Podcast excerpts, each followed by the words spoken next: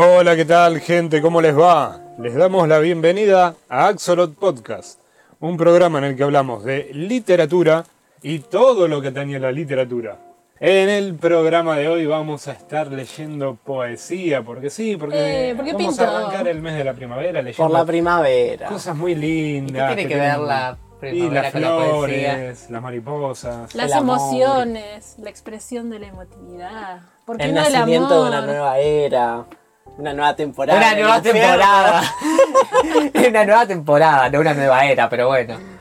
Paso a presentar a los integrantes. ¿Quién sos vos? Yo me presento lo último. Ah, bueno, está Bueno, bien. yo soy Luca Gentile. Yo soy Carlos Álvarez, por supuesto. ¿Cómo andás, Hola, Mara? yo soy Mara. Y yo soy César. Hola. César, ¿cuánto? Disculpa. No hace falta mi apellido. Igual hablando de apellidos, yo el otro día cuando fue la entrega de tu diploma, porque bueno, acá los chicos tienen sus diplomas, su- ¡Eh! eh, el título son profesores. eh, Ti- Certificado con falta de ortografía. Eh, Bueno, no importa mucho eso, pero Oh, bueno, sí, ¿cómo porque que son no? de letras, literalmente. Eh, pero yo pensaba que tu apellido era Alderete. Entonces yo estaba en plan, esto está en orden alfabético. ¿Cuándo van a decir Alderete? Y después me dijo, Nunca. ella me dijo, es gentil y yo. ¿Qué? Claro, y encima es Y Silva tardaron, igual lo tardaron igual, porque Mira, después lo pasó- último, porque es- yo soy Silva Gentile, nunca uso el Silva. Ah. Bueno, nada, me estaba acordando de eso. Alderete. Ah, ¿Puedo decir tu nombre completo? ¿Para qué? Es que me gusta mucho. decilo, a ver si tanto te gusta. César Elian López Gutiérrez. Bueno, mi amor, tampoco Ah, era necesario decir todo el nombre completo, mi amor. Pero doble apellido. Ah. Agarrar la alcurnia que, que contiene el doble apellido. Los dos con Z, además. Mm. ¿Qué nombre tan Volvé a tu terratenientes? Hasta se puede sentir a bosta de López, vaca. López era zapatero, disculpame. López era hijo de zapatero, creo que se significaba. Así que muy terrateniente no era yo. Volvé a Bueno. tu continente. Bueno. López con Z. Hoy, ronda de lectura poética. Tertulia poética, Tertulia que me encanta la palabra tertulia. Eh, Todo lo ¿Qué? que dijiste me dio Va- vamos a dar un anticipo. ¿Qué han traído para leer? Seré yo curioso. estoy muy, estoy muy contento con mi selección A del día de hoy. Es como que traje Media un biblioteca. repertorio. Sí, es que como estuve, estoy muy eh, involucrado con La la poesía, eh, traje, mm, traje muchas cosas que leí este año que me hicieron muy bien. No, como, no sé si recuerdan, queridos oyentes, el programa anterior en que nosotros hicimos una ronda de lectura poética, eh, Mara, Lucas y yo terminamos casi para el suicidio. Yo está bien, yo no conocía a muchos autores, entonces traje los que conocía, que quienes eran, todas suicidas. Silvia Plath, eh, Alejandra Pizarnik, Alfonsina Storni, o sea, terminamos para el balazo. Hoy no, hoy yo traje cosas que me hacen bien. Mara, Algo similar. Dije, la lectura poética del podcast anteriores era re. Yo la disfruté un montón. Me encanta Esbarra, me encanta Poe, pero dije, bueno, vamos a levantar un poco esto porque de verdad terminamos con una nube oscura sobre nuestras cabezas. Em, también traje un varieté de cosas que me gustan con un sentimiento más cercano al amor y la felicidad. Más contemplativo, pero en buen plan. objetivistas. Eh, eh, de, todo- de todo un poco, ahora les cuento. bueno, Yo traje eh, Baudelaire Bien, me gusta. para que charlemos un poco acerca de ¿Qué lo que es ser poeta. Traje El Instante de Fuego, se llama el libro, que está escrito por Raúl Duarte y Angélica Baglivo Rodríguez. Idea. Ah, Eh, hallazgo. Para que charlemos un poco acerca de la poesía y Alma Fuerte. Pedro. Que me dice Carlos que yo ya lo traje, Alma Fuerte. eh, sí, sí, A mí sí. me encanta Yo porque soy ferviente admiradora. Banda de rock, cuando dijo Alma Fuerte y la banda Fuerte, saca sí. poesía. Es que. No. Ah, ah, es una banda de rock. ah. Sí, hace heavy metal argentino. Hacían. O hacen todavía. hacían. Hacían. Pero es, es lo, lo mismo. No, ¿eh? ¿Ricardo solo, Iorio te suena? Solo le toman el nombre. Ah. Es más, hay una canción en la que dice: Hice mío tu nombre, alma fuerte. Es la única conexión No, no, no entre conocía ellos. yo, disculpen. ¿eh?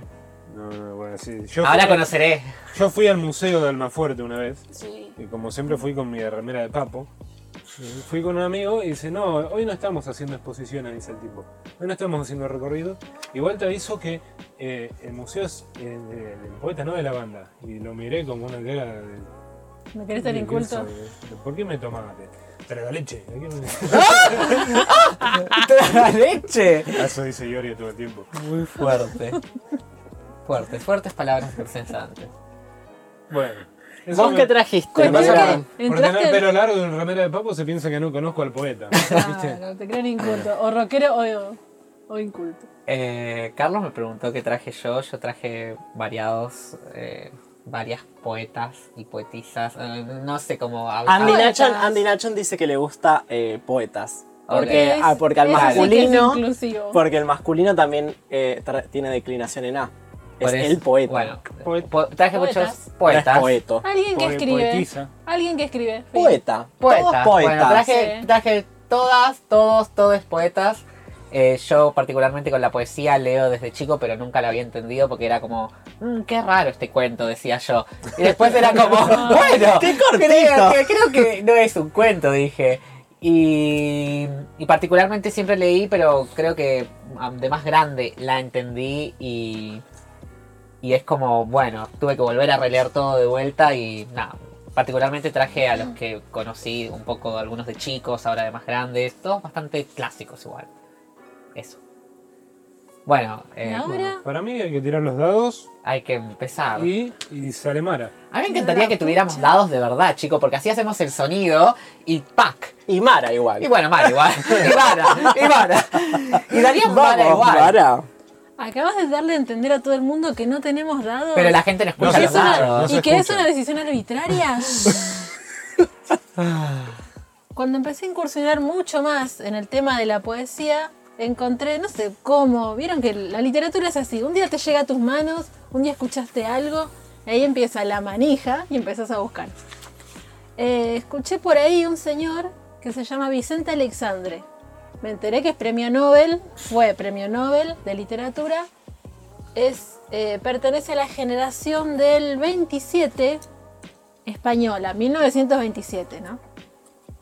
Tenemos a García Lorca, Rafael Alberti, Damaso Alonso, eh, y entre ellos está Vicente Alexandre. Hay uno que me gusta mucho y se los voy a leer. Este es de 1935 de su libro La destrucción o el amor. Ven siempre, ven.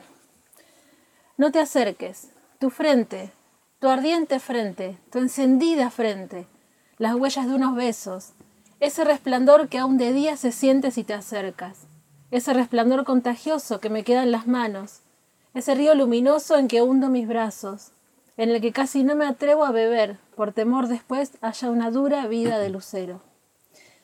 No quiero que vivas en mí como vive la luz, con ese ya aislamiento de estrella que se une con su luz, a quien el amor se niega a través del espacio duro y azul que separa y no une, donde cada lucero inaccesible es una soledad que gemebunda envía su tristeza.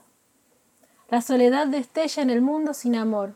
La vida es una vívida corteza, una rugosa piel inmóvil, donde el hombre no puede encontrar su descanso, por más que aplique su sueño contra un astro apagado. Pero tú no te acerques, tu frente destelleante, carbón encendido que me arrebata la propia conciencia.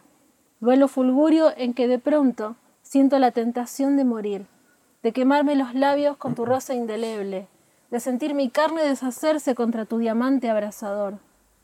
No te acerques, porque tu beso se prolonga como el choque imposible de las estrellas, como el espacio que súbitamente se incendia, éter propagador donde la destrucción de los mundos es el único corazón que totalmente se abraza. Ven, ven, ven como el carbón extinto oscuro que encierra una muerte. Ven como la noche ciega que me acerca tu rostro. Ven como los dos labios marcados por el rojo, por esa línea larga que funde los metales. Ven, amor mío, ven, hermética frente, redondez casi rodante, que luces como una órbita que va a morir en mis brazos. Ven como dos ojos, o dos profundas soledades, dos imperiosas llamadas de una hondura que no conozco. Ven, ven, muerte, amor, ven pronto, te destruyo, ven, que quiero matar, o amar, o morir, o darte todo, Ven, que ruedas como liviana piedra, confundida como una luna que me pide mis rayos. Oh, Ay, me encantó. Es hermoso, me encantó. Me encantó. ¿Te ¿Qué gustó? les parece? Sí. Tiene. No me maravilló, pero me gustó, me gustó. Podés decirme No, no, ay, me volvió loco. Bueno, este poema Bonito, tiene, tiene 90 bonito. años, ca- casi 90 años.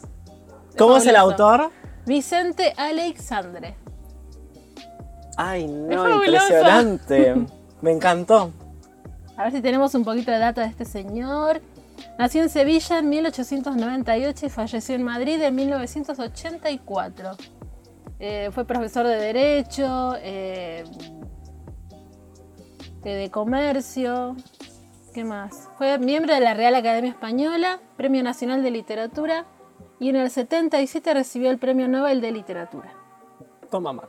Tiene un montón de libros de poesía y obras completas y etcétera. Ay, no, me, me dejó Pas- como. así. Con ganas de leer otra cosa Sí. de este hombre. Sí, Bueno, sí, sí. ¿quieren sí. leer? Hay otro que me gusta mucho también. ¿Sigo o hacemos una ronda de una cada Como uno? quieran. ¿Qué dicen? Yo prefiero la ronda, pero como quieran ustedes. Bueno. Tipo, yo ¿Quién me, va? yo me guío por la ronda. ¿Quién va?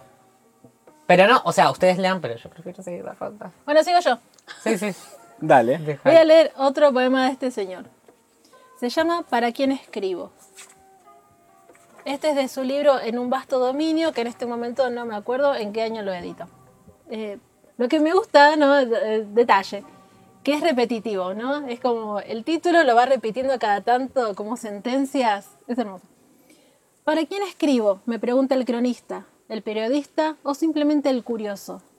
No escribo para el señor de la estirada chaqueta ni para su bigote enfadado, ni siquiera para su alzado índice admonitorio entre las tristes ondas de música. Tampoco para el carruaje, ni para su ocultada señora entre vidrios, como un rayo frío el brillo de los impertinentes. Escribo acaso para los que no me leen, esa mujer que corre por la calle como si fuera a abrir las puertas de la aurora, o ese viejo que se duerme en el banco de esa plaza chiquita, mientras el sol poniente con amor le toma, le rodea y le deslíe suavemente en sus luces. Para todos los que no me leen, los que no se cuidan de mí, pero de mí se cuidan, aunque me ignoren. Esa niña que al pasar me mira, compañera de mi aventura, viviendo en el mundo. Y esa vieja que sentada a su puerta ha visto vida, paridora de muchas vidas y manos cansadas. Escribo para el enamorado, para el que pasó con su angustia en los ojos, para el que le oyó, para el que al pasar no miró, para el que finalmente cayó cuando preguntó y no le oyeron. Para todos escribo, para los que no me leen sobre todo escribo, uno a uno y a la muchedumbre, y para los pechos y para las bocas y para los oídos donde sin oírme está mi palabra. Pero escribo también para el asesino, para el que con los ojos cerrados se arrojó sobre un pecho y comió muerte y se alimentó y se levantó enloquecido, para el que se irguió como torre de indignación y se desplomó sobre el mundo, y para las mujeres muertas, y para los niños muertos, y para los hombres agonizantes, y para el que sigilosamente abrió las llaves del gas y la ciudad entera pereció y amaneció un montón de cadáveres, y para la muchacha inocente con su sonrisa, su corazón, su tierna medalla, y por allí pasó un ejército de depredadores. Y para el ejército de depredadores, que en una galopada final fue a hundirse en las aguas, y para esas aguas, para el mar infinito, o no para el infinito, para el finito mar, con su limitación casi humana, como un pecho vivido. Un niño ahora entra, un niño se baña, y el mar, el corazón del mar, está en ese pulso. Y para la mirada final, para la limitadísima mirada final, en cuyo seno alguien duerme. Todos duermen, el asesino y el injusticiado, el regulador y el naciente, el finado y el húmedo, el seco de voluntad y el híspido como torre. Para el amenazador y el amenazado, para el bueno y el triste, para la voz sin materia y para toda la materia del mundo. Para ti, hombre sin deificación, que sin quererlas mirar, estás leyendo estas letras. Para ti y todo lo que vive en ti, yo estoy escribiendo. Ese me gustó más que el otro. Ay, me encantó. Ese me gustó más que el otro. Menciona la guerra, menciona el holocausto, menciona la guerra civil española. No, pero aparte Hay un es montón de cosas ahí metidas. La- el- una queja hasta, Es un hasta los- maestro. la oligarquía, Es todo. un maestro porque lo que en realidad está diciendo es, por lo menos lo que a mí más me quedó es como, ni- no pienses en publicar, pensá en escribir. O sea, le estás escribiendo a nadie y a todos a la vez, no, no le estás escribiendo a un público. Y el final es es súper. Para ti y todo lo que vive en ti, yo estoy escribiendo. ¿Qué es lo que nos une con la poesía? La filosofía, Me encanta este chabón, las ¿eh? Aparte vos lo lees muy bien. Ay, Me, gracias. me gusta cómo agarra y hace. Dis- disecciona a, a los cuerpos. Sí. Agarra el cuerpo y disecciona. Bueno, tu, tu frente, tu, tu pecho, en los dos poemas. Para mí lo- las lo imágenes de los y te hace una cadáveres. figura geométrica con esa disección. La de los cadáveres Me pareció genial, tipo, no, no había escuchado algo así. O sea, parece casi una elegía eso. Y yo tipo, wow. o sea, me, sor- me sorprendió. Esto me gustó más. ¿Quién sigue? Vos, Bueno, voy yo, que me parece que estoy más cercano en época. Yo les voy a leer dos poemas de mm, Gioconda Bertoia, que es una... Va, Ey, fue Nos una... gusta Gioconda Bertoia. A mí me encanta, pero yo la conocí hace relativamente poco, hace como mes y medio más o menos. Ella nació en Italia en 1910 y falleció en 1987. ¿Saben dónde? En Verazategui. Eh, Vecina. vecina completamente. Y es una poeta que vivió la mayor parte de su vida en Verazategui. Así que nada, es estupendo. Les voy a leer dos poemas seguida- seguidos de ella. El primero se llama Claro Oscuro. A la nocturna sombra de un ciprés hirsuto yace una losa blanca y un crespón de luto. Sobre la cruz truncada de una enlutada huesa velan las rosas negras de la mortal tristeza. Velan las rosas negras del mundanal olvido. Vuelan dos negras sombras, vuelan sin hacer ruido. Dos esqueletos blancos, blancos como la cera, pasan haciendo ronda, ronda de calaveras. Dos lucecitas blancas, blancas como el espanto, surgen del negro osario, rondan el camposanto. Es como Muy una bueno. Me acuerdo, canción. yo me acuerdo que me la leíste. Sí, lo me gusta mucho Es como ella. una canción. Me hace acordar mucho a Lorca. Muy, muy Es buen hermoso. trabajo fonético. sí. Sí. Pero aparte, ay, a mí me da un escalofrío ese poema porque me veo a esos esqueletos. Bueno, y ahora les voy a leer uno de mis favoritos, que yo lo leí y Dios, pero me remonta mucho a uno de los poetas que ustedes saben que amo, que es eh, a Garcilaso de la Vega. Ah, sí. Ajá. Bueno, vamos Tan a... renuente que estabas en un principio. Jamás, yo a Garcilaso lo he amado desde el inicio. siempre me- me- Desde el inicio. Mentirosa psicopática. Yo a Garcilaso lo he amado desde, desde sus inicios, mirá. Yo no había nacido y ya lo amaba. Bueno, este segundo poema de Gioconda se llama Romance de la novia del marino. Opa, Una en cada puerto. Dicho sea de paso. Romance de la novia del marino. Errante pajarillo, ¿has visto navegar la barca de mi amado allá en el ancho mar? Dime si en su popa le has visto suspirar, si quedo le has oído mi nombre musitar, si acaso entre sus brazos sonríe otra mujer, si cuentan las estrellas, si ven amanecer si miran sus pupilas tan hondo como el mar, si juntan sus dos labios, si tiemblan al besar. Errante pajarillo, detente en el pensil o bien sobre las rosas del rosedal de abril. El día que partiera, me prometió volver en cuanto el rosal nuevo volviera a florecer. Se aviva, pajarillo, la herida de mi mal, están chorreando sangre las rosas del rosal. Tres veces florecieron del día en que partió, tres veces desangraron y aún no retornó. Errante pajarillo, ¿has visto navegar la barca de mi amado allá en el ancho mar? Llévale en mensaje, oh pájaro gentil, la rosa que he cortado del rosedal de abril. Si vieras que a sus labios la lleva con afán, déjale mis besos que entre tus alas van. Si ves que indiferente la deja desmayar, levántala del suelo, arrójala al mar. Ay, querida. Me, enca- me encanta lo del pajarillo porque tenés algo también vos con la imagen del pájaro. Sí. La, la- la pi- la pienso porque últimamente estuvimos escuchando el disco de Natalia La furcada. Furcade y era También. pajarito colibrí era la canción. Sí, sí, que sí. estás tipo pajarito colibrí. Yo tipo, Carlos, es un pajarito. Y acá No, pajarillo, no. no. ya lo sé, ya lo sé.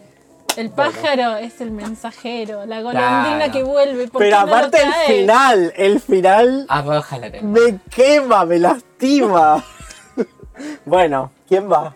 Voy yo, ¿te parece? Levan- levántenos Porque un poco porque siento que yo soy un como- poco bastante raro porque todos ustedes hasta ahora y creo que todos van a traer como poesía de acá, la, Latinoamérica. No, yo no, yo ¿Vos no. trajiste alguno distinto también? Uno. Alexandra es de ¿Quién? España. Uno solo, a Dennis Cooper. Yo traje a Baudelaire. Sí, vos sabías que trajiste a Baudelaire y vos trajiste un Vicente. Alexandra es español. Bueno, no importa. Yo traje un yankee estadounidense como Traiga, Carlos. traiga. Eh, que, no sé, me parece como... Lo leo ahora porque siento quizás capaz desentona... Porque es el momento también de que leas. No, a mí- yo hablando de eso, tipo particularmente a mí leer poesía en voz alta siempre como que ah, lo hago con Carlos porque es un rompepelotas, pero ¿Cómo? pero por ejemplo la última vez que fuimos a un sapo intuitivo fue Sí. Eh, una poesía, chica El ciclo de eh, poesía, un Pilar Pilar Sanjujo Sanjurjo. Sanjurjo, Sanjurjo. Eh, la primera vez que había leído su poemario no me gustó, pero cuando ella lo leyó, lo entendí y me gustó. Entonces pienso que hay un- algo de, de leer la poesía en voz alta como que, Sí. que ayuda, no, no es tan to como pienso yo que bueno, es una cagada, no, está piola. bueno chicos, yo soy falsa. Bueno, la, la poeta que yo traje hoy es Anne Carson, es una poeta esta- estadounidense, en- perdón, canadiense, muy buena, ganadora del, y lo tiro como dato porque bueno, ya que tiramos de Nobel, eh, premio Princesa de las Asturias, que es un premio español creo. Eh, ¿No es el príncipe de Asturias? no, no, a, a partir del 2014 Ah, empezó a ser princesa, princesa. po- porque creo que ahora tienen una princesa, no sé. Eh, dos. Bueno, eh, nada, es una, una mujer que siempre da que hablar en la poesía porque siempre es profesora de griego antiguo y reimagina cosas. De hecho, tiene un libro, una novela en verso muy buena, autobiografía en rojo, que es un romance entre Heracles y Gerión. Eh, y que vienen a Buenos Aires y que van a, a- los Andes después. Muy, muy hermoso. Eh, yo traje ahora un poema de su libro El ensayo de cristal, donde ella reimagina a partir de Emily Bronte, su escritora favorita. Y nada, traje un poema que me pareció bonito. Ella. Vive sola en un brezal al norte. Ella vive sola. La primavera se abre como una cuchilla allí. Yo viajo en trenes todo el día y llevo muchos libros, unos para mi madre, algunos para mí, que incluyen las obras completas de Emily Bronte. Es mi autora favorita. También mi principal temor al que trato de enfrentarme. Cada vez que visito a mi madre, siento que me convierto en Emily Bronte. Mi vida solitaria a mi alrededor como un páramo, mi torpe cuerpo recortándose sobre los barrizales como una apariencia de transformación, que muere cuando atravieso la puerta de la cocina. ¿Qué cuerpo es ese, Emily, que nosotras necesitamos? Ay. Ah, está muy bueno. Porque es una, una imagen Eh, trabaja a partir de imágenes de, de- de- cotidianas y eso como lo, lo poético es como repercute en quien lo escucha. O Claro. quien lo lee también, ¿no? Alguien- alguien. Sencillo, clásico. A mí me gusta mucho Ann Carson, se las recomiendo. ¿ah? Bueno, yo voy a leer algo de Almafuerte, es un poquito Eh, extenso. ¿Cuál vas a leer?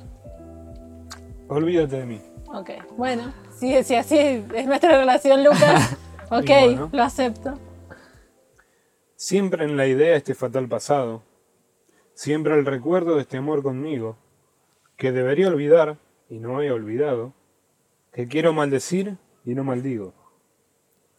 ¿Por qué en el viaje triste y desolado, que en mi existencia solitario sigo, siempre ha de ser presente mi pasado, y ha de estar este amor siempre conmigo? ¿Por qué no he de arrancarme de la mente la idea de este amor que me devora? si fue cándido, tímido, inocente, ¿A qué gritarme la conciencia ahora? Si puedo alzar con altivez la frente, si ella fue la perjura y la traidora, ¿por qué siempre el pasado a mi presente ha de traerle este amor que me devora? ¿Por qué llorando lágrimas de fuego que abrazan mi mejilla de vergüenza, descubriendo este amor que a todos niego, he dejado, he de dejar que su recuerdo venza? Si ese cobarde llanto en que me anego pregona solo mi desgracia inmensa, y esas malditas lágrimas de fuego escaldan mi mejilla de vergüenza. Si el mundo no comprende mi agonía, ¿a qué mostrarle, necio, lo que ignora? Si con terrible indiferencia impía insulta el llanto del que triste llora, si la mujer que tanto yo quería en este mundo indiferente mora, y ella, también presente a mi agonía, dice también que mi desgracia ignora. ¿Por qué llorar y maldecir la vida y abismarme en mi propio padecer, si esa profunda y desgarrada herida puede cerrar tal vez otra mujer? Si esa inefable dicha es ya perdida, si es imposible a su ilusión volver, si es fugaz respiro a nuestra vida, debemos olvidar el padecer. Siempre llorando ha de seguir su huella, atado a su recuerdo ennegrecido, siempre tan triste y funeraria estrella, alumbrará mi viaje maldecido. Yo no he de amar a otra mujer más que a ella, ni ha de tener mi corazón latido, sino para llorar sobre su huella, atado a su recuerdo ennegrecido. no encontraré una flor en mi camino que exhale su perfume, dulce calma.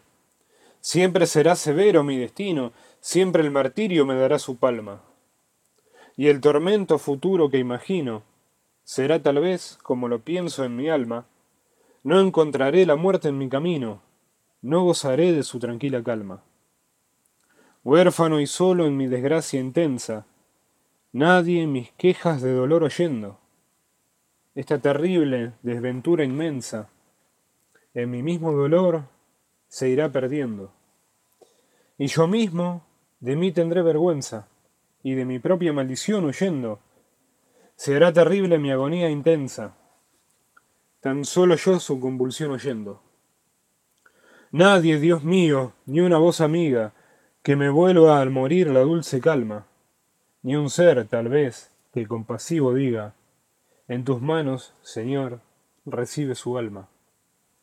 Vosotros, los que tanto debéis, los que tanto habéis llorado. Escuchad un momento mi querella. Tened piedad de un triste desgraciado, sin más tesoro que el recuerdo de ella.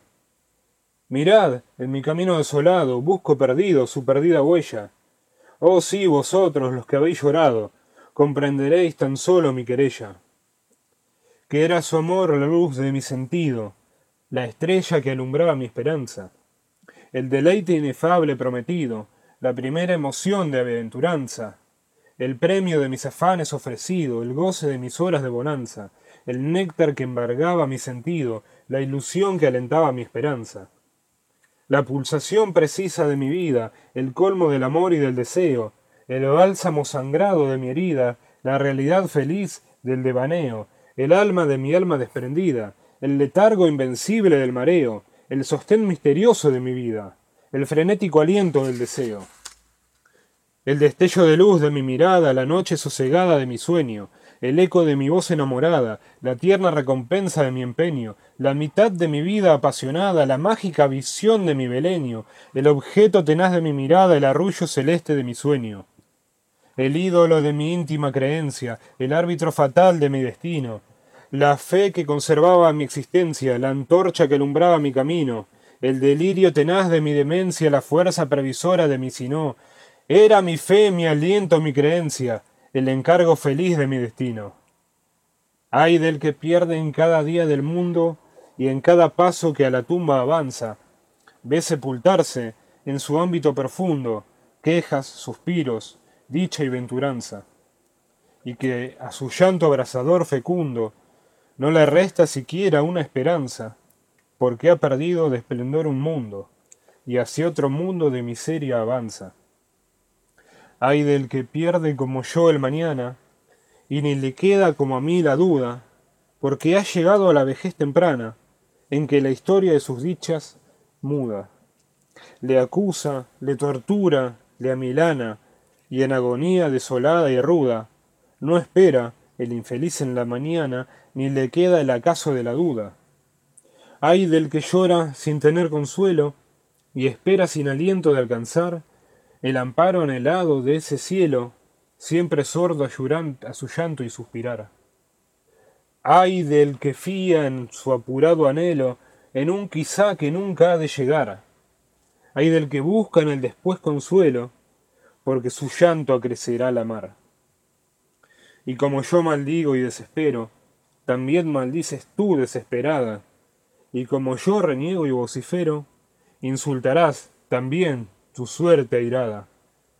Cuando tranquilo y solo considero, en la tétrica estrella de parada, a iluminar tu fúnebre sendero, te perdono mi suerte desgraciada. Debo olvidar y olvidaré sin duda, el cielo me señala otro sendero.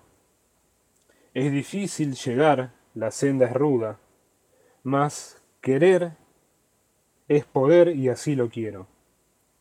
Y escalaré la cumbre sin que acuda ese recuerdo del amor primero, sino para alentarme, si la duda llega a quebrar mi voluntad de acero.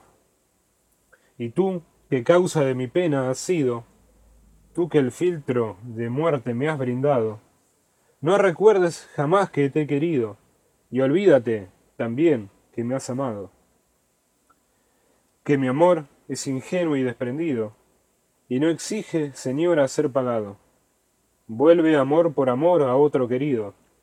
Yo viviré tan solo del pasado. Ay, me muero. Chicos, chicos, Gente, paren, es que yo yo me me estaba puse- riendo, pero no por eso yo me me gustó. puse a llorar. Pero no, porque me pareció muy triste y fue como, Sí. bueno, tenías mucho dolor, bombón, ¿eh? Igual eh, tenías mucho dolor, bombón, ¿eh? Quedé tipo así, tipo, te miraba y era como, por Dios. Pero aparte pasó por todas las etapas. Tipo, la, la, al Lo primero la, soledad, después el enojo, después No, la tristeza. Lo dio todo. Hasta que al final llega al. Al duelo. Es Exacto, como al desprendimiento, al. Bueno, ya está. Me encantó cuando Seguí. empieza a describir todo lo que significaba ella en la vida de él. Fue como, ay, no me muero, pobrecito. Ah, yo también lo viví, te Y aparte lo que dice, en el futuro va a ser toda una miseria y... Está todo mal, sin su amor no, no... Claro, nada tiene sentido, no hay por qué eso de que dice, nadie dice que tenga, que alguien recoja su alma. O sea, el chabón se quiere morir. No, aparte es... es Y la es posta, cuando, efusividad... cuando cortás una relación estás re solo. No, no, Sí, por más es que verdad. se te acerquen y te den un abrazo, eh, Uno hace el duelo solo, es verdad. Eh, posta, lloré en serio, lloré en serio. La Estamos verdad, viendo. Sí, estamos viéndolo. Bueno. Leer, ¿eh? Vale, Así que. Ay, sigo yo, terminó la ronda. claro. Para que me recomponga. Primera ronda. Primera ronda. Tin, tin, tin. Eh, ustedes saben que nosotros nos juntamos en un lugar para grabar. Venimos de varios lugares para juntarnos en un lugar. Estaba esperando el colectivo, ya había tomado uno, tenía que esperar el otro y dije, el libro que tenía que traer. Me olvidé el libro que tenía que traer. Pero traje, eh, pude conseguir una captura de pantalla de uno de los poemas que más me gustan de Idea Vilariño. Se llama Eso. Mi cansancio, mi angustia, mi alegría, mi pavor, mi humildad, mis noches todas, mi nostalgia del año 1930. Yo podría poner 1980, ¿no? Mi sentido común, mi rebeldía, mi desdén, mi crueldad y mi congoja, mi abandono, mi llanto, mi agonía, mi herencia irrenunciable y dolorosa, mi sufrimiento, en fin, mi pobre vida. Es muy lindo. Cuando dije, dice ella, la nostalgia del año 1930 tiene que ver algo con su año de vida. Creo que nació en 1920 y pico. En este No momento, mucho de ella, como pero- me olvidé el libro, no tengo datos biográficos de Idea Vilariño, una escritora uruguaya Muy buena. Recomiendo. eh, que ella en un, hace un relato biográfico Y dice, bueno, a mí me dijeron, yo escribía, y alguien me dijo, che, traes lo que escribís, y no, no le daba mucha importancia a sus escritos. Pero se consagró como una de las poetas de la segunda mitad del siglo XIX, no, del siglo XX sería. Así que bueno, y este me toca, me gusta mucho porque yo me siento así, muchas veces me siento así. Todo esto, eh, mi pobre vida, pero aún así este es, es lo que tengo. Y quedo con eso. Y bueno, sigo. Se sigue con lo que se tiene. Listo. Ya empezamos a ir en picada. ¿eh? Vamos a seguir picada. No, no. Ah, aunque traje dos que tipo, epa.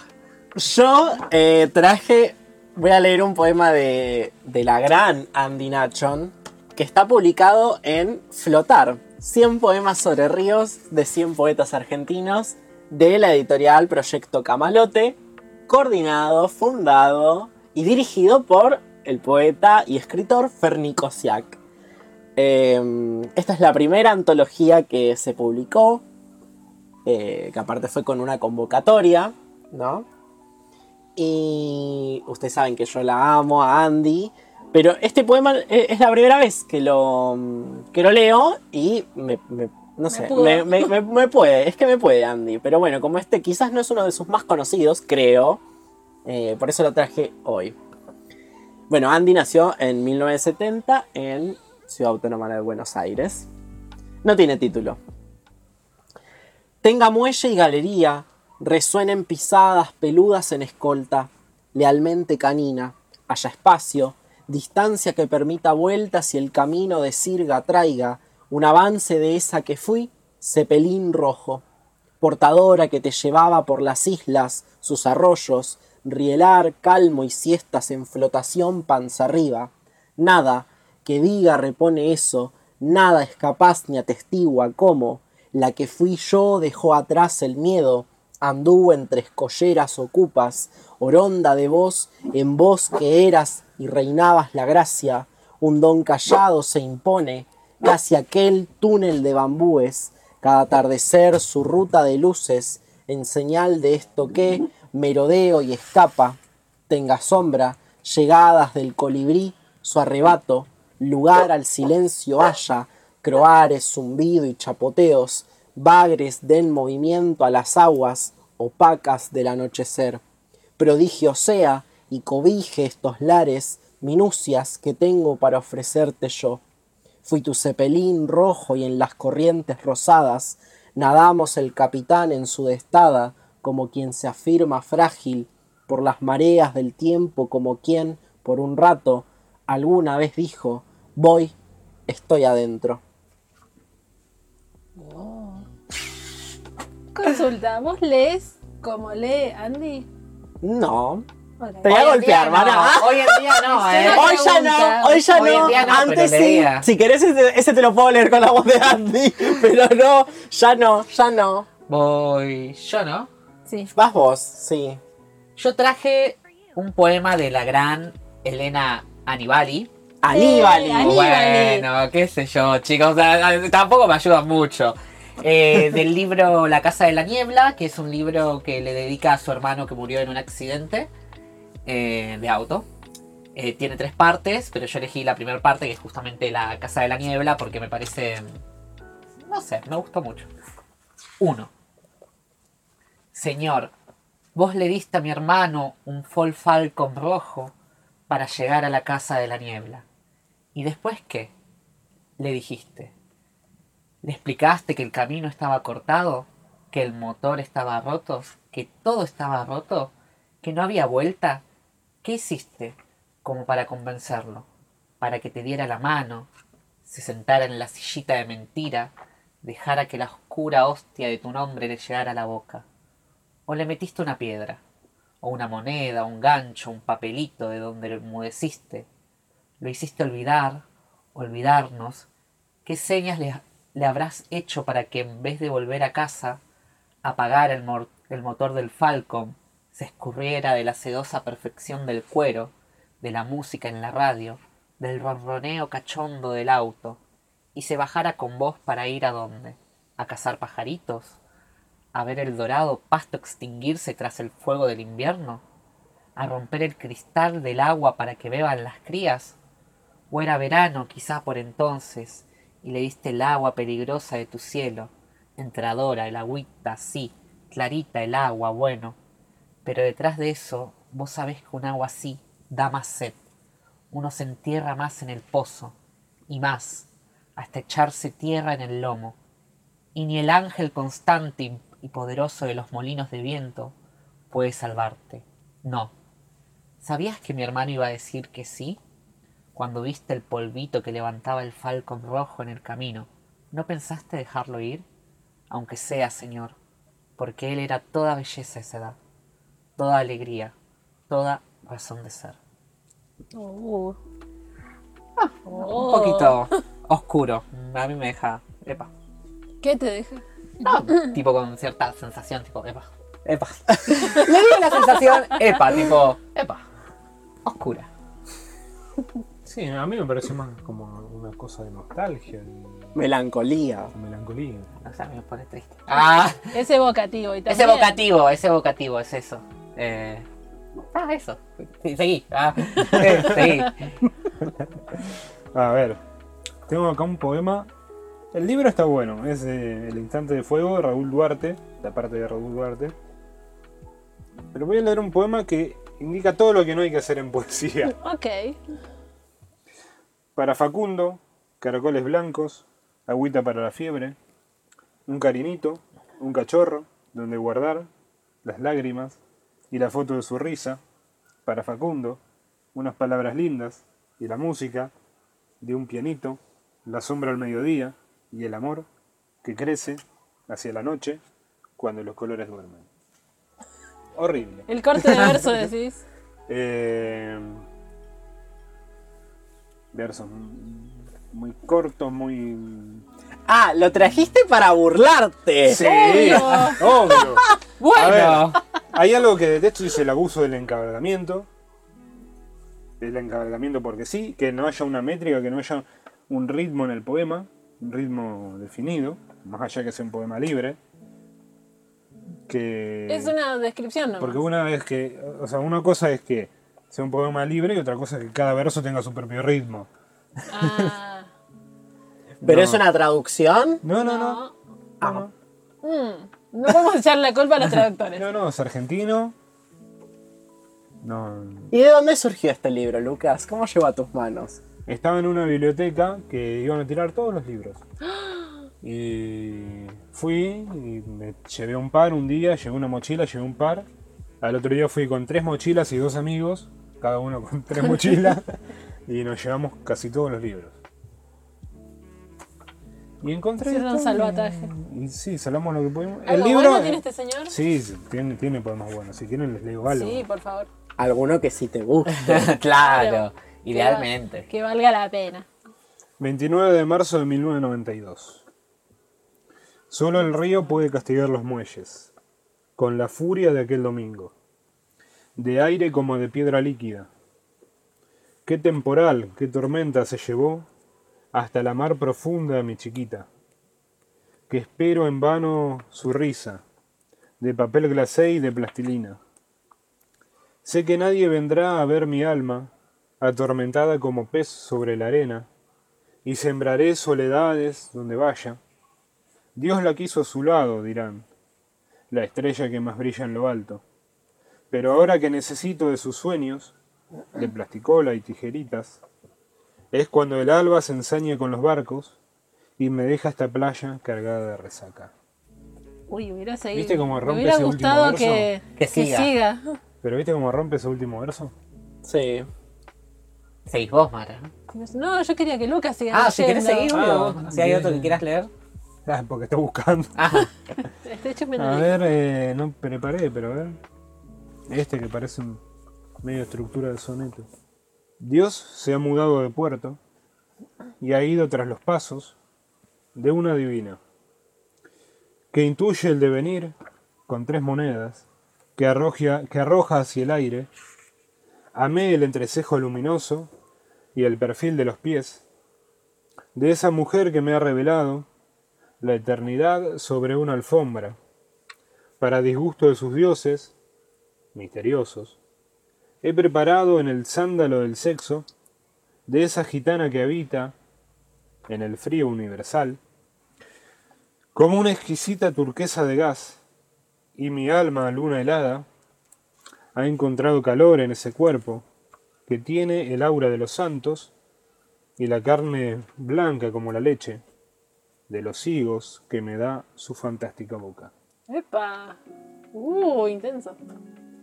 Sí, no, es, no es la gran cosa, pero está lindo. Bueno, Bonito, ¿no? no es Pedro Bonifacio Palacios. Yo todavía Aclaremos. quiero que sepan que yo todavía sigo pensando en el primer poeta igual, ¿eh? Como que toda- el que leímos hoy. Eh, yo todavía sigo ahí, ¿eh? Dejó, ay, dejó ay, la vara muy alta. Sí, Ay, sí, sangre, sí, sí. totalmente, Mara. Después les, dejo, les leo otro poema, así que Después. después. Ahora leete. ah, ¿Qué vas a leer ahora? Bueno, yo traje de Storni, Inquietud del Rosal, Premio Nacional de Poesía Storni 2021-2022. No les voy a leer la ganadora. Ajá. Les voy a leer eh, algo, una selección de unos poemas de Gabriela Franco. Que tiene que ver un poco con nuestro primer poeta, con el tema de la escritura. Su poemita se intitula eh, 16. Se ve que es una colección de poemitas. Esto lo escribió otro, no otra, ni un tercero, un segundo, una persona en duda. Franquear la confianza, tirar una granada, algo que mueva los cimientos, que estalle, un gajo, algo dicho y bien mirado, o en la mira, sigue hablando. Dijo y dice cosas distintas, una piedra, una alabanza. Este me gustó particularmente por el yo poético.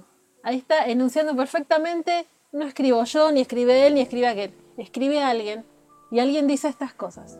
Puede ser una piedra o una alabanza, pero alguien escribe. Alguien se posiciona o se posesiona de mí, pero tira esas palabras. La verdad está muy lindo. Y tengo otro de... También, que tiene que ver con el inicio, esto de la escritura, de, de, lo, que, de lo que se crea.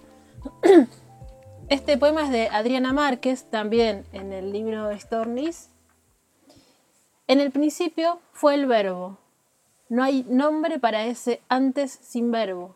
Ese antes sería lo gélido, sería una atmósfera inmóvil, glaciar. En el principio fue un planeta, en silencio.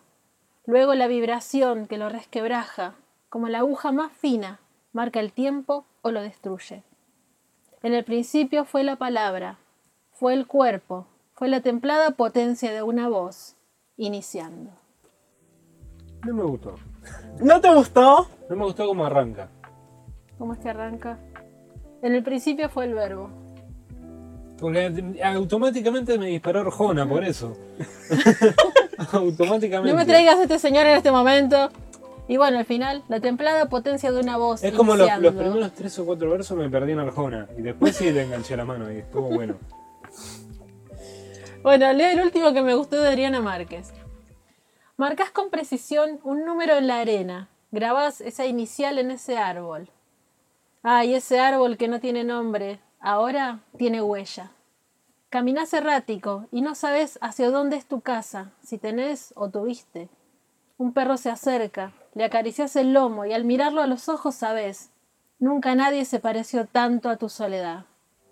Para vos, Pedro Palacios que querías que te olviden. Este sí es muy lindo. Esto de, de- de la soledad. Y ya, no, no quiero desglosarlo, no quiero analizarlo. Quiero leerlo y ya. ¿Qué les pareció? Me gusta, me gusta. Me eso. gustó. Tiene como imágenes muy concretas. Yo voy a leer ahora em, un poema, uno solito, de Dennis Cooper, que es uno de mis autores favoritos. Ajá. Lo ¿Quién te lo conocí. presentó? lo ¿Sabes que me lo presentó em, la gran Mariana Enríquez? Mentira. Igual la verdad, un poco sí. No o sea, se no estoy mintiendo. Igual me hiciste acordar. ¿Cómo venimos con el trato? ¿Con qué?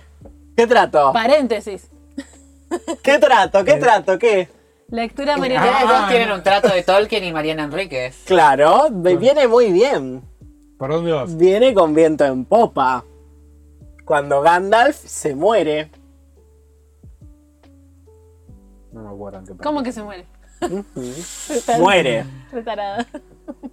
Bueno, cuando los, en los hobbits, junto con Legolas Gimli, y el enano, Aragorn, Boromir. pelean en las catacumbas y Gandalf. Ahí estoy.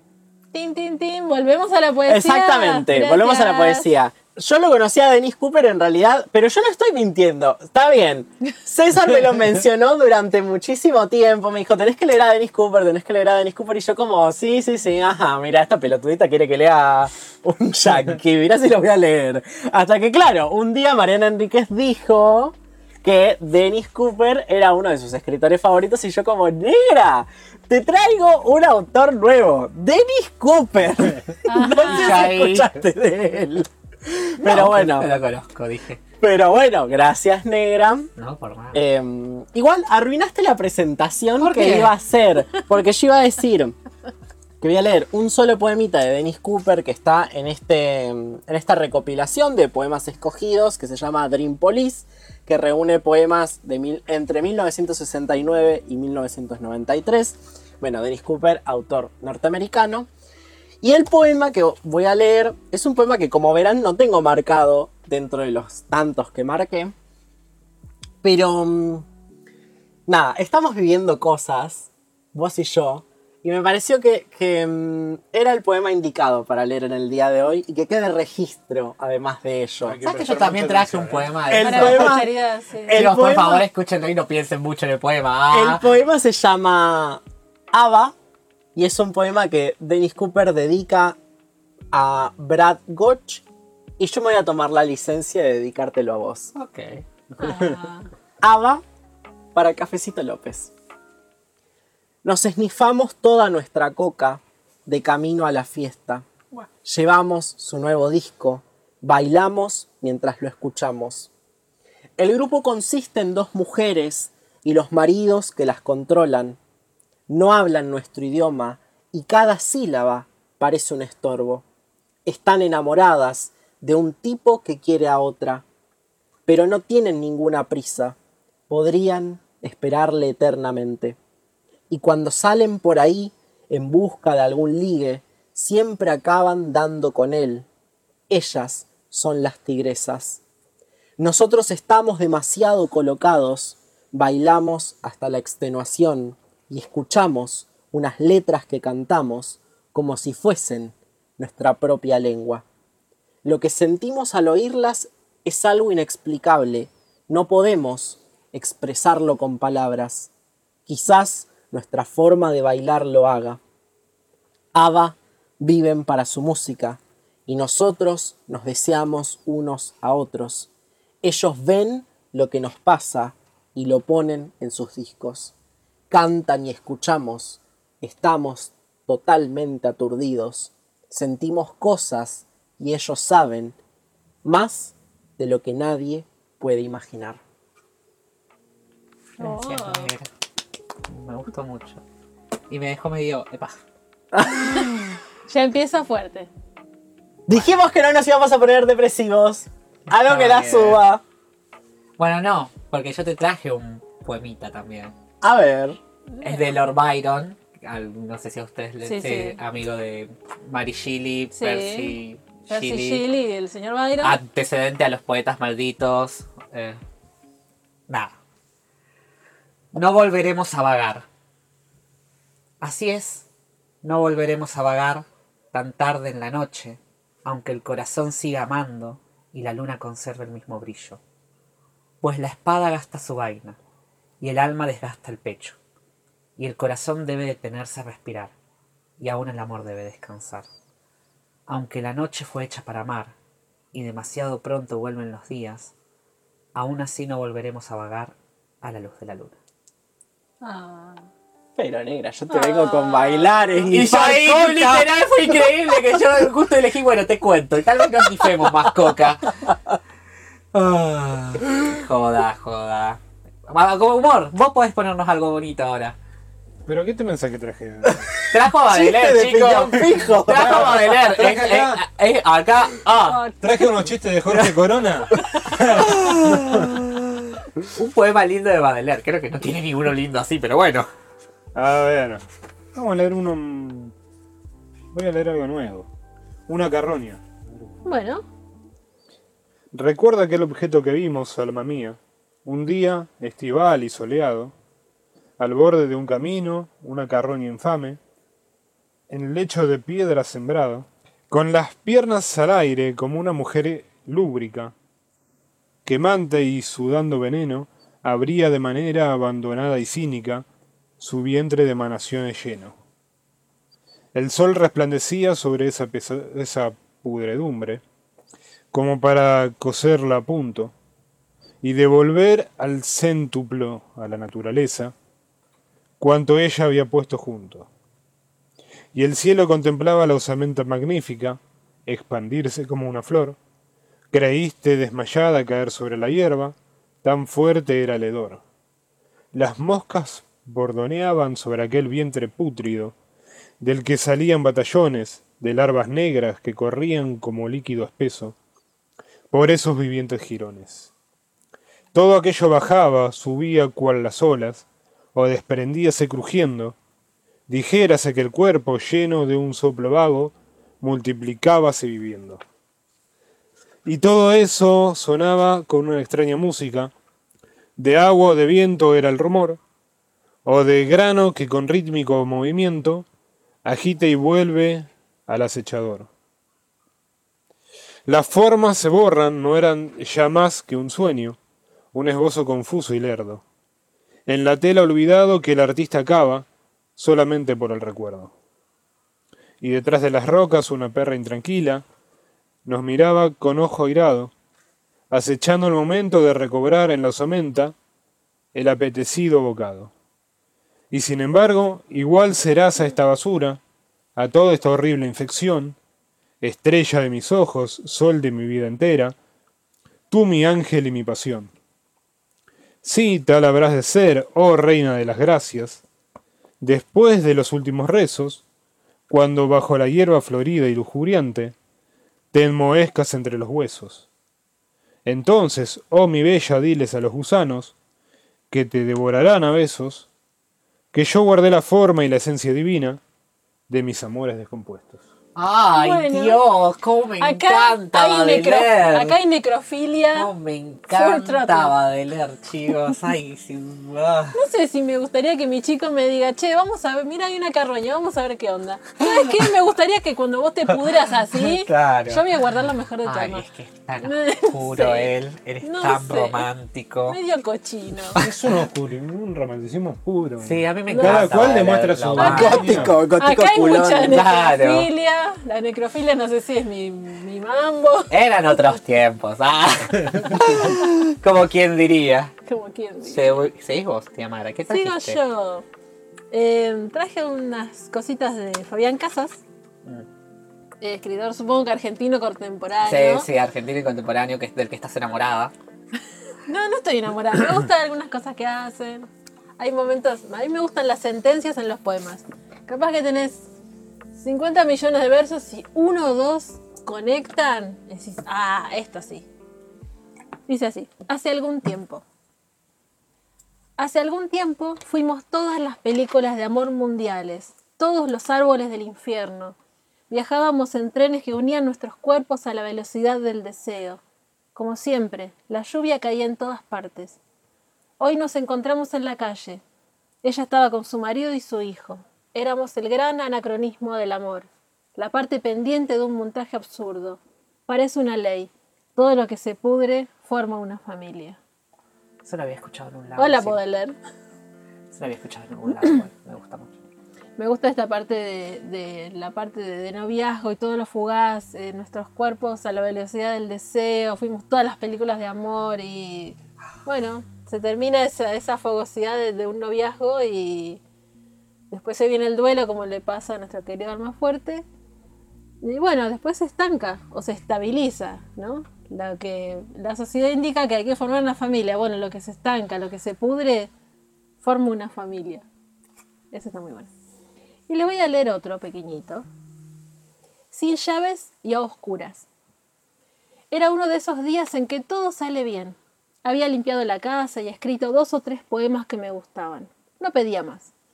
Entonces salí al pasillo para tirar la basura y detrás de mí, por una correntada, la puerta se cerró. Quedé sin llaves y a oscuras, sintiendo las voces de mis vecinos a través de sus puertas. Es transitorio, me dije. Pero así también podría ser la muerte, un pasillo oscuro, una puerta cerrada con la llave adentro, la basura en la mano. Fin. Me gustó mucho el primero. el primero. hablaba del amor, por El eso. primero, sí. Ustedes venían ahí hablando de las parejitas. Bueno, eso. Fabián Casas solo esto. Seguís vos, negra. Bueno, yo les voy a leer un poema de Juan Fernando García, que está dentro del libro Frente al Bosque de Pinos, editado por Patronus Ediciones, para que lo vayan a buscar. Y el poema se llama Tarsila y Kimbo, para Nushi. Duermen. Acicalados, los perros duermen. Huelen a esencias diferentes, olvidado jazmín o esas mezclas que desodorizan el ambiente. La negrita no puede dejar de estar atenta y el rubio descansa sobre la tensión desmesurada de su compañera. Cuando hay que correr, corren, ladran a los autos desde una ridícula distancia, pero si hay que defender este territorio ganado a la intemperie, allí va ella, mostrando la hidalguia soberana de quien fuera guerrera en tierra extraña.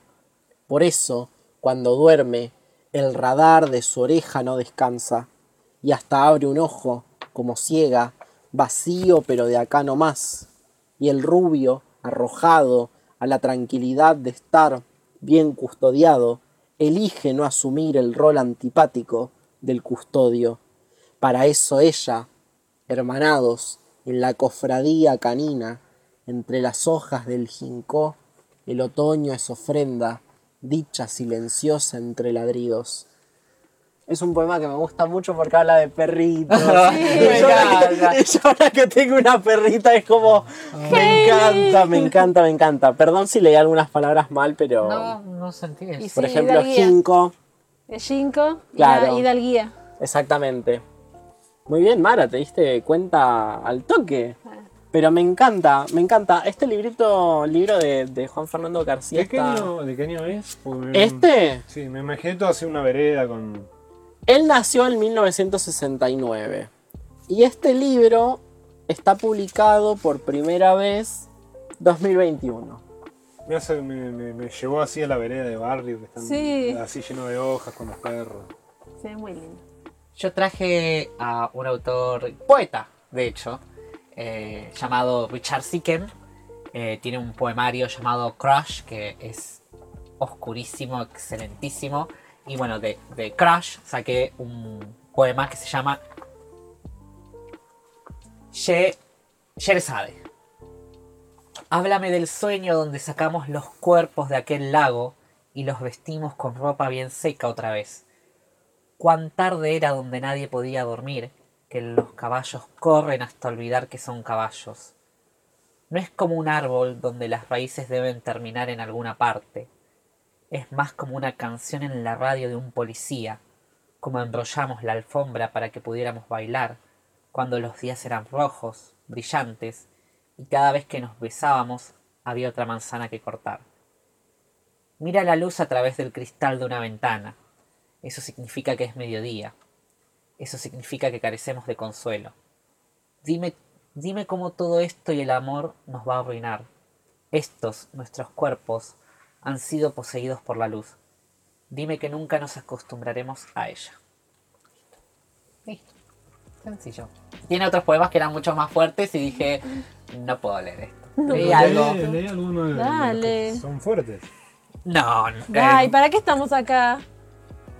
Traje Para este ser ahora. Traje este ahora. no. Listo, te toca leer a vos. Traje este de este autor. Traje 10 poemas, un, un poema cada uno de cada autor.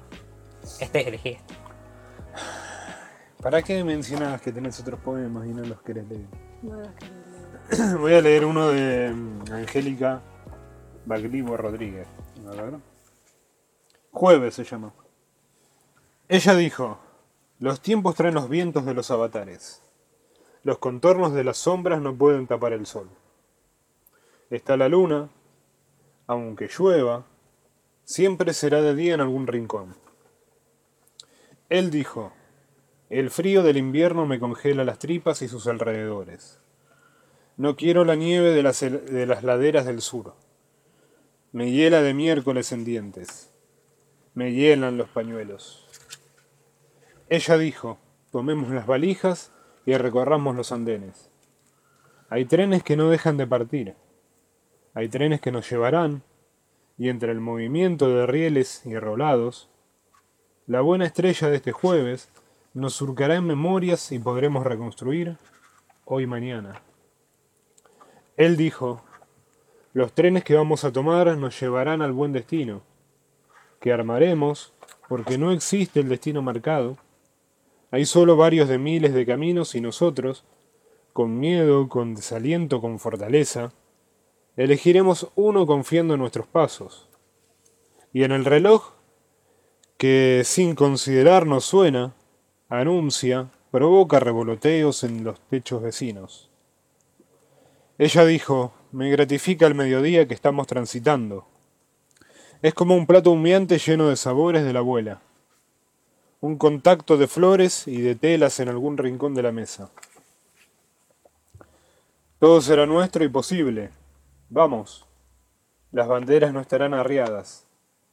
Podremos vencer al horizonte y las tempestades de agosto. Arrastraremos los tenedores y los cucharones. Hay fiesta. Hay luces que titilan lustre de cemento. Abramos los paraguas.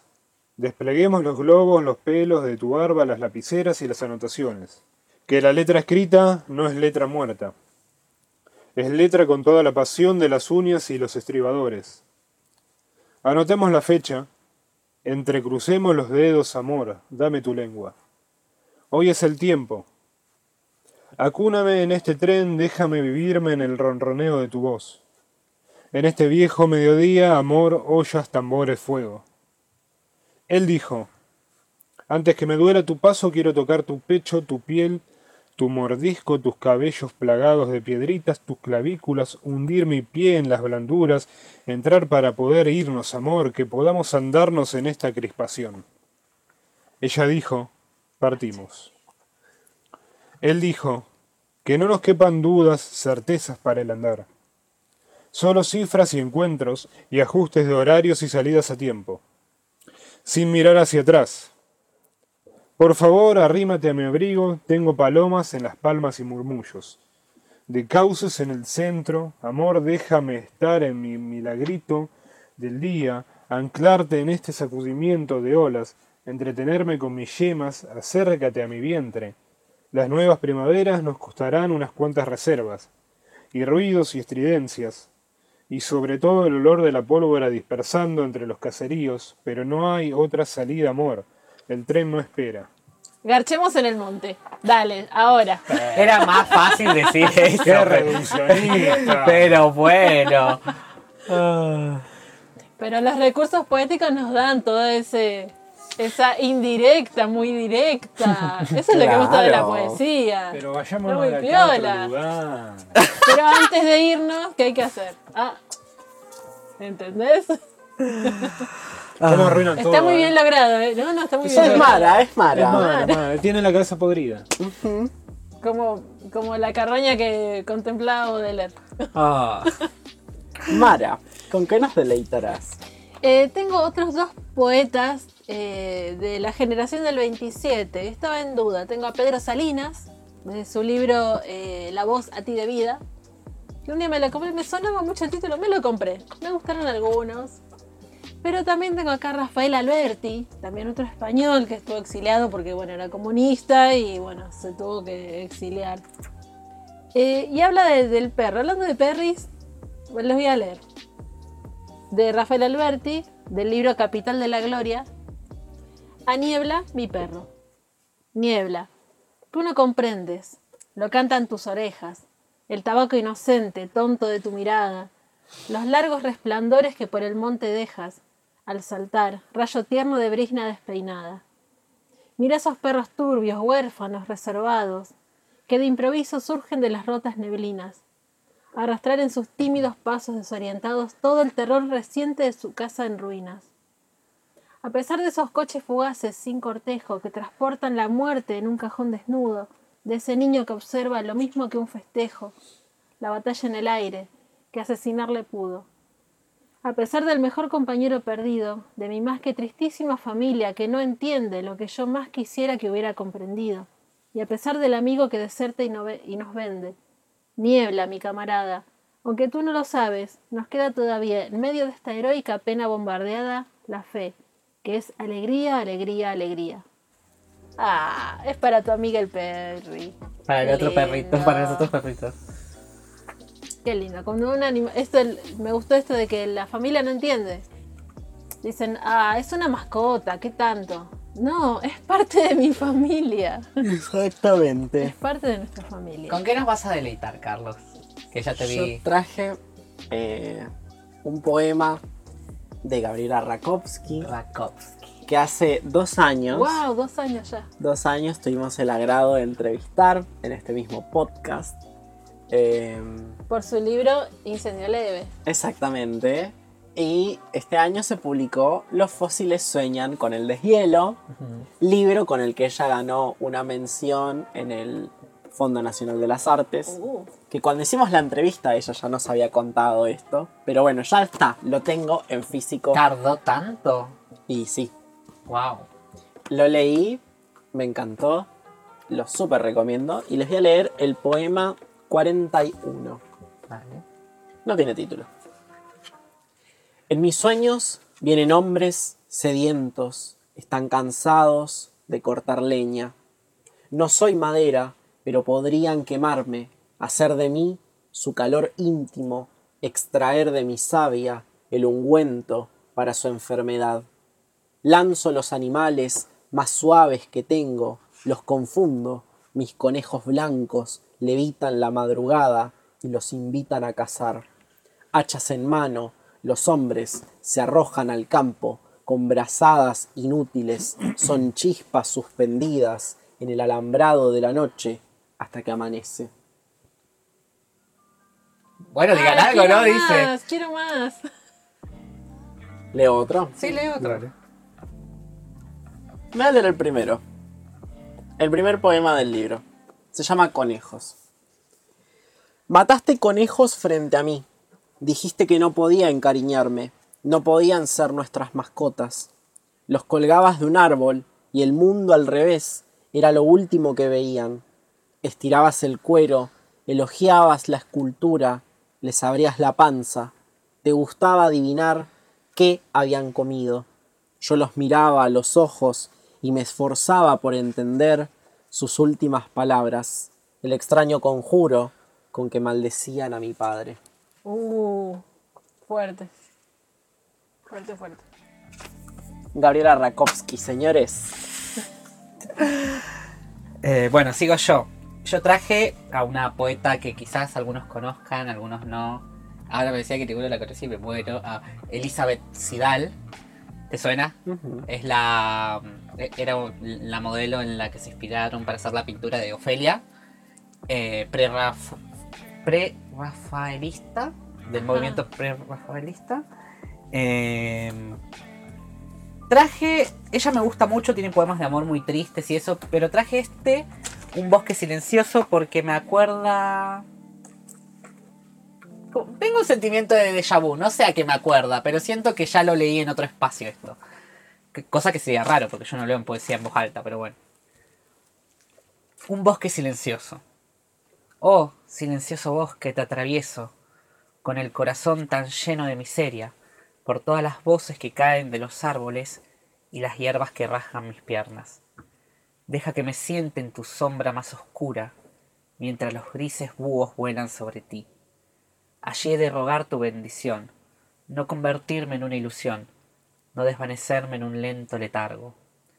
Escrutando a través de las penumbras, como alguien vacío de vida y esperanzas, congelada como una escultura de piedra, me siento en tu sombra, pero no sola. ¿Podrá Dios traer de vuelta aquel día en el que, como dos figuras sombrías, nos agitamos bajo las hojas tibias en este silencioso bosque?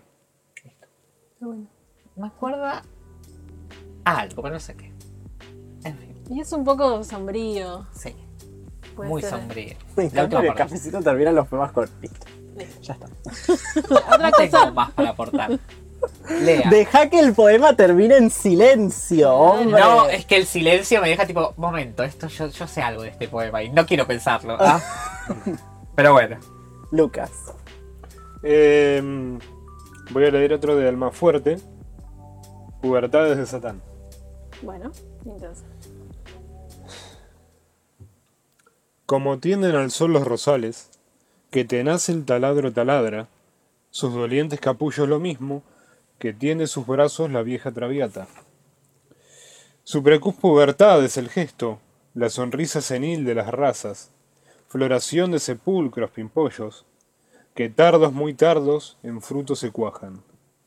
Enfermizos, nacientes pimpollos, cuyas hojas de seda desatas, con tus artes de fauno, con esos deleites sombríos que tú no declaras, satinados pezones que sucias, callejeras deidades arrastran, y recoja y estruja y exprime, quien sabe qué mano de prócer malvada.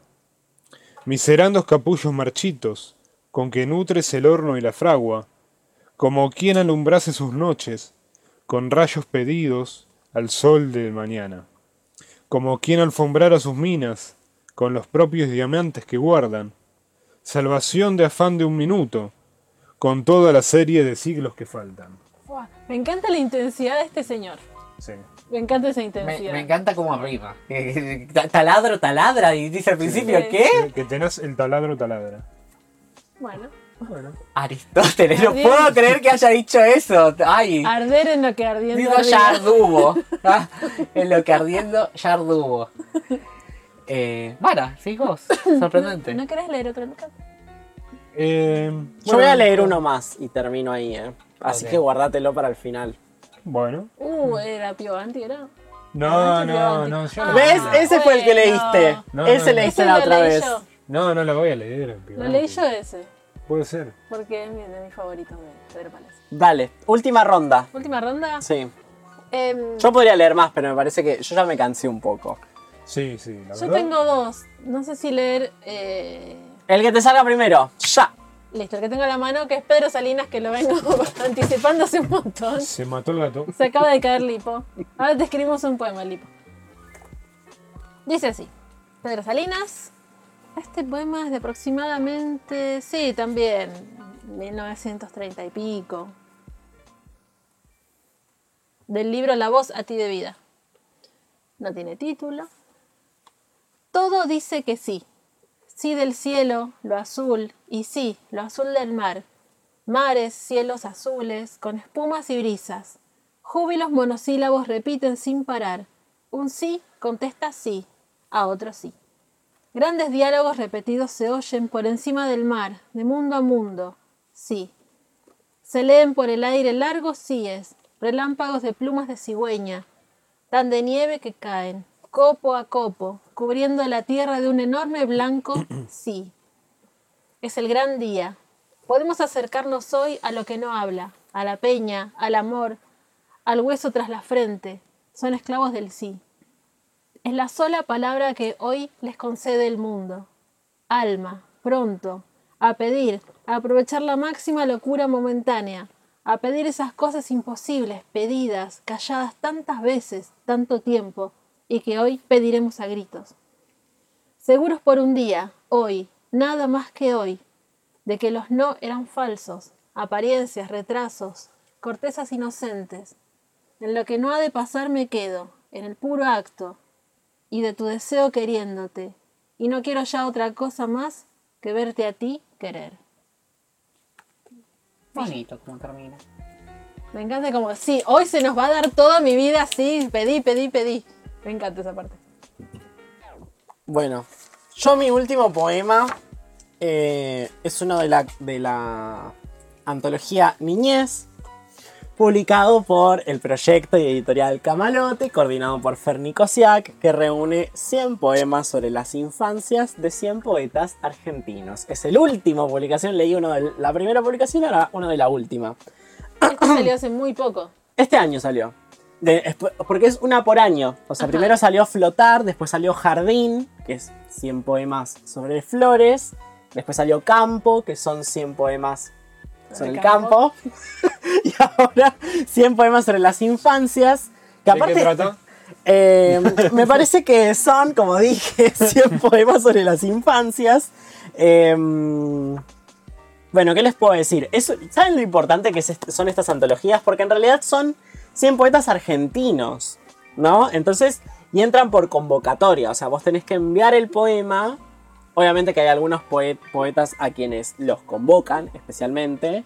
Pero lo importante es eso, como que es, es una convocatoria abierta a nivel nacional, entonces puede participar todos. Bueno, y el poema que voy a leer ahora es de una poeta a quien admiro mucho y tengo la suerte y el agrado de que sea compañera mía de un taller. Es eh, Gala Halfon, que igual creo que ella no quiere que le digan el apellido así, pero bueno, Gala Eh, disculpas. puede ser, le pido disculpas. Pedimos disculpas, Gala. Eh, ella nació en el 2000. ok. Es una Niña. bebé. ¿Sí? Bueno, el poema no, no tiene, no tiene título. Yo no, yo, Es yo soy Carlos del histórico. 97, es del otro siglo ya. Yo ya soy del, del siglo pasado, en el 97. Yo ya pertenezco al siglo pasado. A la otra generación. Exactamente, yo soy de otra generación. Bueno, el poema no tiene título. Y creo que a vos, Lucas, te va a gustar. A ver. Cuando era niña íbamos a la pileta del sindicato.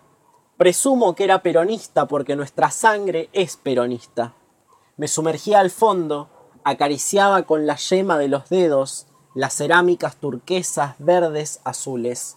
Abría los ojos, veía detrás de un velo celeste. Todo podía brillar. Intentaba aguantar la respiración. Creía poder ser la única humana que soportaba la presión del agua.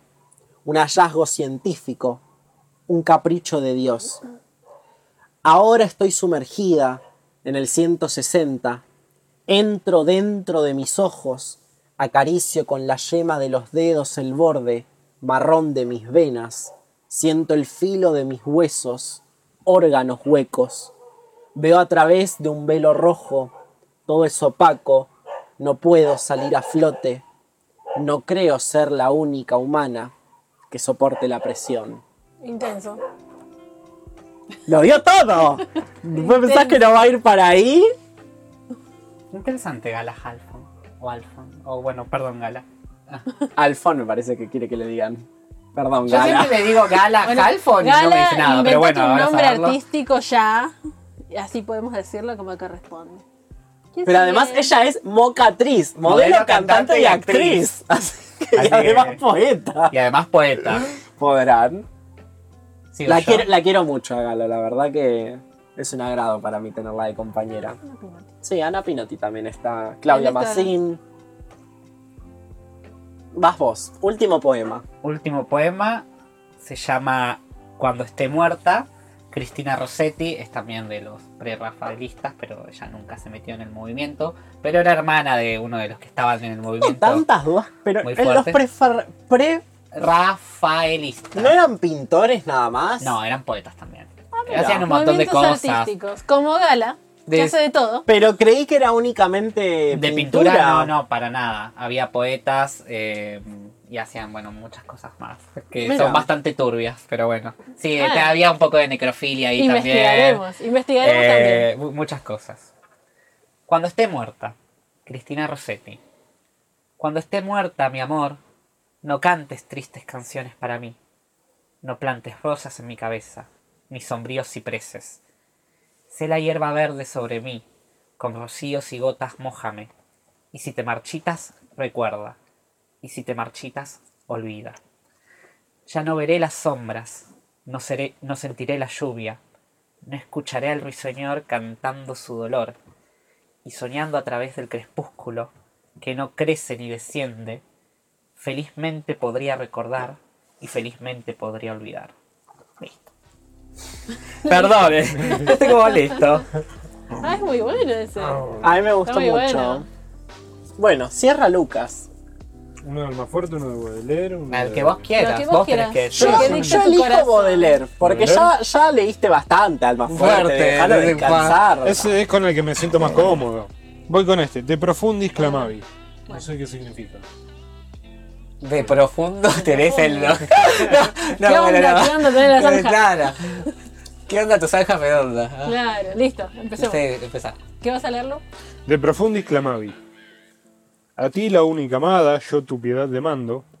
Del fondo de la cima en que mi alma ha caído, el horizonte plumbio es de un mundo nefando, donde nada el horror a la blasfemia unido. Un frío sol seis meses encima va a planear, y los otros seis meses son de noche, cabales. Es país más desnudo que la tierra polar, ni selvas, ni verdores, ni arroyos, ni animales. Y en el mundo no hay horror que superado haya la crueldad fría de ese sol congelado, y de esa misma y de esa inmensa noche del caos viejo hermana, la suerte de las bestias más viles compartir, quisiera, pues se pueden en torpe sueño hundir, tan lentamente el tiempo su madeja de vana. Fua. Fuá. Hay que manejar el hiperbatón para. lo leí mal, pero no importa. Está leído. Está leído. Bueno, gente, ¿qué les parece este encuentro? Esta Este tertulia poética. Este encuentro, no nos morimos de angustia. No. Eso es lo que me gustó. Hubo varieté, además. La, el, el ambiente, la atmósfera que hay acá no es de- depresiva y oscura como la otra vez. Eh, Igual les recomendamos escuchar ese episodio. por favor, hagan la comparación. Es del 2020. ¡Wow! ¿2020? Sí, nene. ¡Wow! ¿Hace cuánto que estamos con el podcast? Desde el 2020. No puede ser. Vayan y escúchenlos. 2021. Tampoco. Sí, sí fue en pandemia. no, bueno, 2020. Nosotros en pandemia nos juntamos a grabar. 2020. Mira. Sí, sí.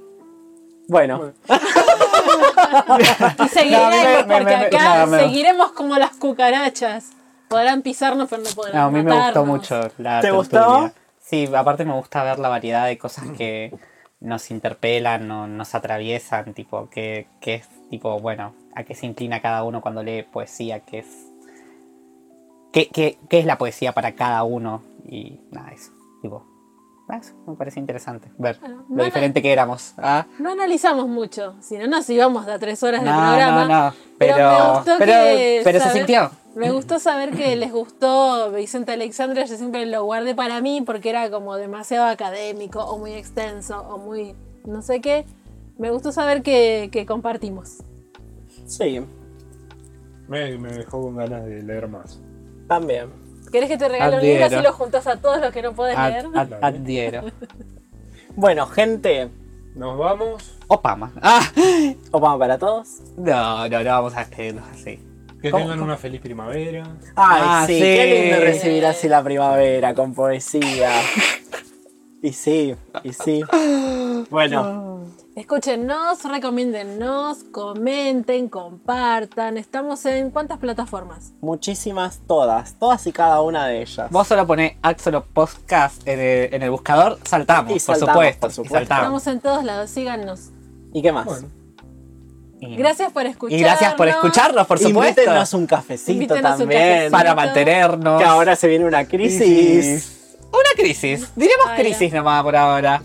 Pero Si- bueno. si te- nosotros que tenemos tantos oyentes internacionales, ¿no nos quieren regalar Un un dólar. dólar? Que les sobre. Un poema por un dólar. Yo iba a pedir un pasaje. Ah, un poema por un dólar. Ah. Un dólar, un euro que les sobre. Pero sí, bueno, un dólar también va a ser Bien. mucho. Pero si sobran pasajes. también. Bueno, gracias por escucharnos. Gracias a Jack por nuestro editor de sonido. Sí, hace mucho no le agradecemos a Gracias, Jack. Jack, por tu Gracias, trabajo. Jack, por. Que Fumarse aparte. Claro. escuchar todo esto. Bueno, Y nos vemos en el próximo programa. Ah, programa, por supuesto. con más poesía y más literatura. bueno, adiós. Adiós. Chao, Adiós. chao, Chao, chao. corte.